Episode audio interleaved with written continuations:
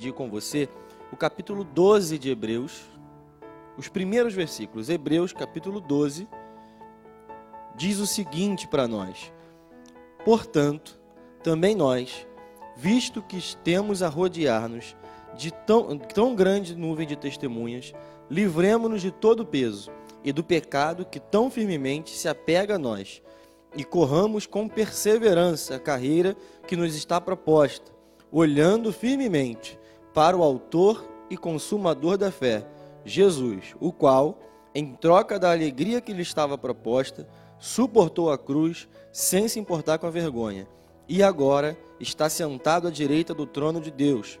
Portanto, pensem naquele que suportou tamanha oposição dos pecadores contra si mesmo, para que vocês não se cansem nem desanimem. A carta aos Hebreus, ela tem o seu autor há uma grande discussão de quem escreveu essa carta. Alguns acreditam que foi Paulo, outros acreditam que foi Barnabé, outros acreditam que seja Apolo.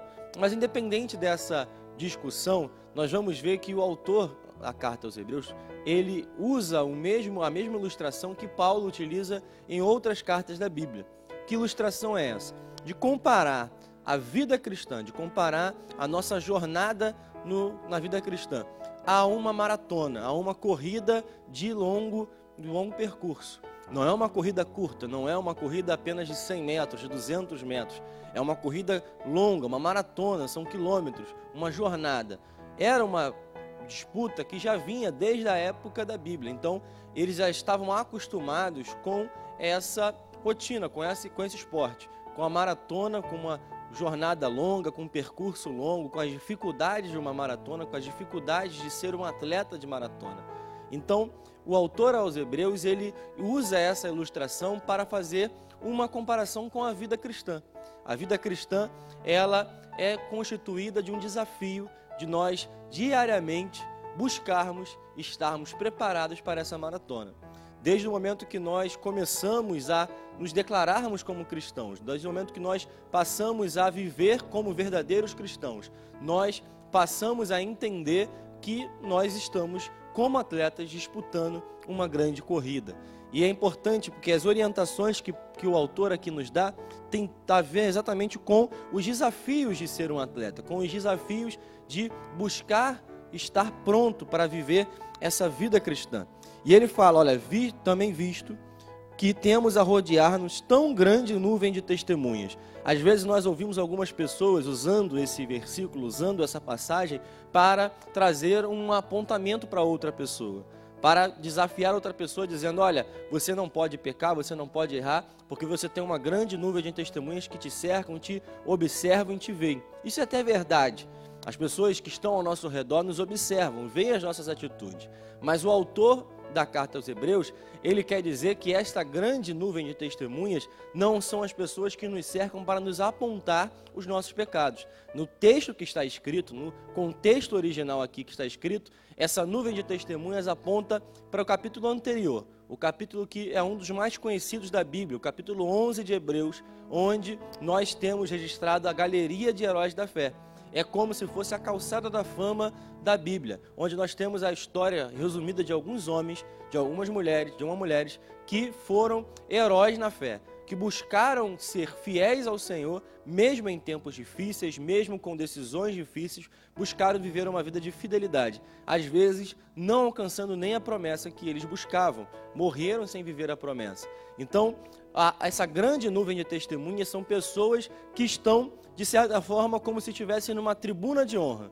Como se nós estivéssemos correndo no estádio, se nós fôssemos atletas de uma maratona olímpica e essas pessoas estivessem na tribuna de honra, nos observando, não para nos apontar, não para nos dizer que nós estamos correndo pouco ou muito, mas para que nós entendamos que essas pessoas viveram essa jornada, viveram essa maratona, buscaram servir ao Senhor, ser fiéis ao Senhor e venceram, obtiveram vitória, obtiveram a salvação. Essas pessoas, essa nuvem de testemunhas é para que nós cristãos aprendamos que outras pessoas passaram pelo mesmo desafio, passaram pelas mesmas dificuldades que eu e você, enfrentaram os mesmos problemas que eu e você hoje enfrentamos, mas no final de tudo eles venceram e entraram para essa galeria. Essa nuvem de testemunhas é para que nós entendamos que o exemplo dessas pessoas, que aquilo que elas fizeram, que aquilo que elas viveram, mesmo que elas sejam pessoas falhas, a gente vai ver ao longo da Bíblia que muitos desses heróis da fé falharam em algum momento, pecaram em algum momento, tiveram decisões que não eram para ter sido tomadas, mas mesmo assim no final venceram. Então, essas pessoas servem de exemplo para mim para você. São referências para mim para você, para que nós entendamos que é possível vencer, é possível chegar até o final, é possível nós conseguirmos obter a vitória, obter o prêmio da nossa salvação, obter a coroa que vai ser nos dada no céu. Além disso, o autor fala o seguinte: livremos-nos de todo peso e de todo pecado, que tão firmemente se apega a nós. É interessante porque aqui há uma diferenciação entre o que é peso e o que é pecado. E você pode pensar, ué, mas será que todo pecado é um peso? Ou peso não é um pecado? Na verdade, nem todo peso é um pecado. Aqui nós temos a diferenciação exatamente por isso. A gente vai ver se nós fôssemos hoje treinar como atleta, se nós fôssemos agora de manhã fazer uma corrida, ou se você tem esse hábito de correr de manhã, de correr de tarde, de correr diariamente, ou já foi um atleta em algum momento, ou praticou outro esporte que tenha que praticar corrida, que correr algum, algum percurso, você sabe que ninguém consegue correr com um peso. A gente sabe que os atletas que treinam, eles precisam usar roupas adequadas. Os atletas que vão praticar uma maratona, eles precisam usar uma roupa leve, usar uma roupa que se adapte àquilo que ele está fazendo.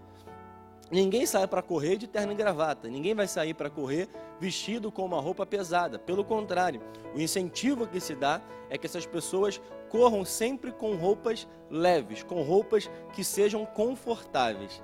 E a gente vai ver que essa comparação entre a nossa vida e a maratona, entre a nossa vida e a corrida, o, o, autor aqui aos Hebreus fala que nós precisamos nos livrar de todo o peso e de todo o pecado.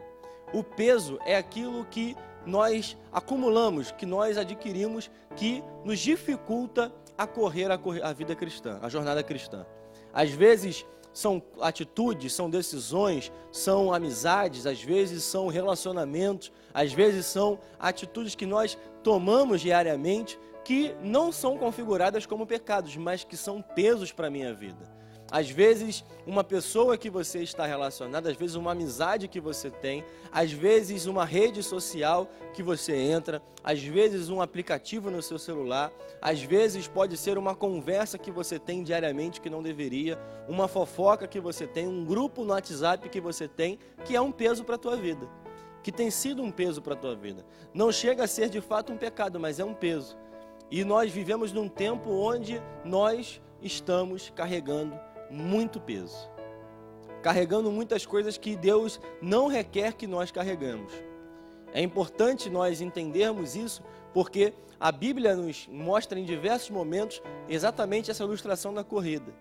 E nós queremos sair para correr, sair para o desafio, sair para a maratona, sair para onde Deus tem nos chamado para ir, mas nós queremos carregar o peso conosco. É como nós fôssemos hoje viajar para algum lugar fôssemos pegar um avião para algum lugar, e quem andou de avião já sabe que há um limite, há um peso estabelecido, seja para bagagem de mão, seja para bagagem que vai ser despachada. E nós sabemos que se você usar a mais, o peso a mais, se você levar mais peso do que aquilo que foi estabelecido, você vai pagar um preço, que normalmente é bem mais alto na hora do voo. Tem pessoas que fazem um check-in antecipado, tem um valor, mas aqueles que vão até o aeroporto com excesso de bagagem, sem fazer o check-in e chegam na hora, são, ah, têm a sua bagagem pesada e têm um excesso de bagagem, elas pagam caro por aquela atitude. Nessa manhã, eu quero que você reflita exatamente nisso na nossa vida. Nós muitas vezes pagamos caro.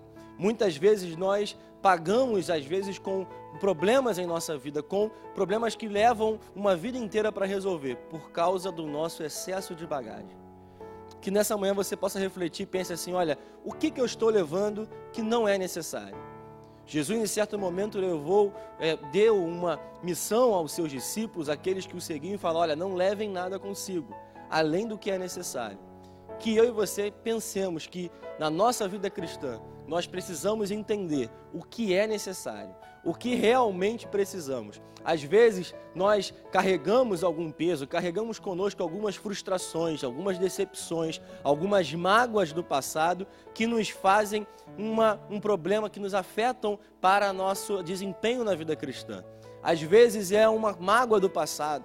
Nós que temos computadores, você tem computador, você tem celular, nós sabemos que de tempos em tempos nós precisamos apagar algumas coisas. Nós precisamos apagar o histórico do nosso celular, o histórico do nosso computador, porque o excesso de informações, o excesso de arquivos torna o nosso computador e torna o nosso celular, o nosso smartphone mais lento. Assim também é na nossa vida cristã. O excesso de coisas que nos apegamos, que nos, nós levamos para a nossa vida, as mágoas, as frustrações do passado, os problemas que nós tivemos no passado, a decepção com alguma pessoa, isso tudo é um peso que nós carregamos, que nós levamos e que eu quero crer que a partir desse momento, você na sua casa, você que está ouvindo esse áudio, você que está ouvindo esse vídeo, que você entenda que é necessário que nós nos livremos desse peso. Além disso, o autor fala do pecado que nos envolve. O peso é aquilo que nós carregamos e que traz um, uma, um excesso de bagagem. O pecado, ele fala que o pecado nos envolve, nos enlaça. É como se nós estivéssemos querendo correr com cordas em nosso corpo. Ninguém vai correr com cordas no corpo. Mas quando nós carregamos o pecado na nossa vida cristã, é como se nós estivéssemos cercados por uma corda que nos envolve. E aí eu entendo que a, a, o que o autor quis dizer são daqueles pecados que nós levamos como um, um bicho de estimação, um animal de estimação. Tem pecados que são mais difíceis de serem retirados das nossas vidas. Mas eu quero declarar sobre a tua vida que esses pecados que te envolvem, que nos envolvem, eles hoje podem ser desenrolados. Eles hoje podem ser removidos da tua vida. Não leve esses pecados, não leve aquilo que te envolve, porque aquilo que nos envolve às vezes parece inofensivo no começo. Quando nós começamos essa atitude, quando nós começamos a viver uma atitude desse pecado, nós começamos achando que aquilo não é nada demais. E aquilo vai nos enrolando, vai nos enrolando, vai nos enrolando, até o momento que nos impede de manter essa maratona, essa corrida. É como uma cobra, é como uma serpente que vai se enrolando a, a sua presa até que chegue o momento que ela dê o bote e acabe com a vida daquela presa. Então, entenda que o pecado é como essa serpente. Esse pecado é igual a essa cobra, que vai nos envolvendo, que vai nos envolvendo, vai nos envolvendo até o ponto que nos mata, porque o salário do pecado é a morte, e o autor de Romanos também falou sobre isso. Mais do que isso, a Bíblia nos fala que nós devemos olhar para o autor e consumador da fé. Aqui eu entendo que a nossa jornada cristã, a nossa maratona cristã, ela tem o início e ela tem o seu final na mesma pessoa, a pessoa de Jesus Cristo. É Ele que começa a nossa vida cristã, porque se nós não nos entregamos a Ele, se não entregamos a nossa vida a Ele, nós não podemos ser considerados cristãos. O fato de nós entregarmos a vida a Ele que nos configura como cristãos. Então ele é o autor da nossa fé e ele também é o consumador da nossa fé.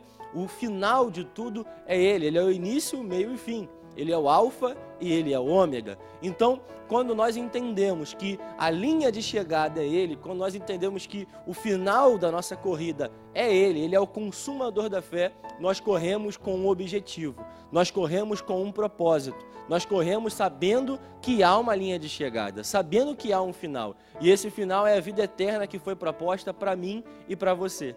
E quem olha para o alvo, quem olha para o final da, da chegada, para o final da corrida, tem um propósito, tem um, um alvo estabelecido. Quando nós entendemos que há, há uma linha de chegada, nós corremos olhando para ela. E é por isso que Jesus fala: olha, olhando para o Autor e Consumador da fé. Nessa manhã, nessa tarde, você que vai ouvir depois, nessa noite, foque em Jesus. Que o seu foco seja Jesus. Que o seu foco seja o Mestre. Assim como os israelitas olhavam para aquela serpente de metal no deserto, e aquela serpente de metal, ela curava eles das picadas daquelas cobras venenosas, dos, das cobras que eles estavam encontrando, da mesma forma eu e você. Quando nós olhamos para Jesus, quando nós olhamos para o autor e consumador da fé, nós esquecemos de todos os nossos problemas, nós esquecemos de todos os nossos fracassos, nós esquecemos de todas as nossas desilusões, esquecemos de tudo aquilo que fica para trás. A, a Bíblia nos fala que nós devemos deixar tudo para trás e olhando para o alvo, olhando para o objetivo. Nesse momento, eu quero que você entenda que nós precisamos entender, pensar naquilo que ele suportou, para que a gente não canse, para que a gente não desanime. Eu sei que não é um momento fácil, eu sei que não é um momento simples da nossa vida, da nossa história, mas mesmo assim, não é momento de nós desanimarmos, não é tempo de nós cansarmos, é tempo de nós corrermos com mais disposição, com mais força, porque eu tenho certeza que o final disso tudo, que o final dessa jornada, que o final dessa maratona é estar cada vez mais próximo. Está chegando o tempo onde nós alcançaremos a coroa da fé, a coroa que traz a nossa vitória, e isso será na eternidade, será com Ele, onde não haverá mais nada desses problemas, onde todos nós seremos vitoriosos em Cristo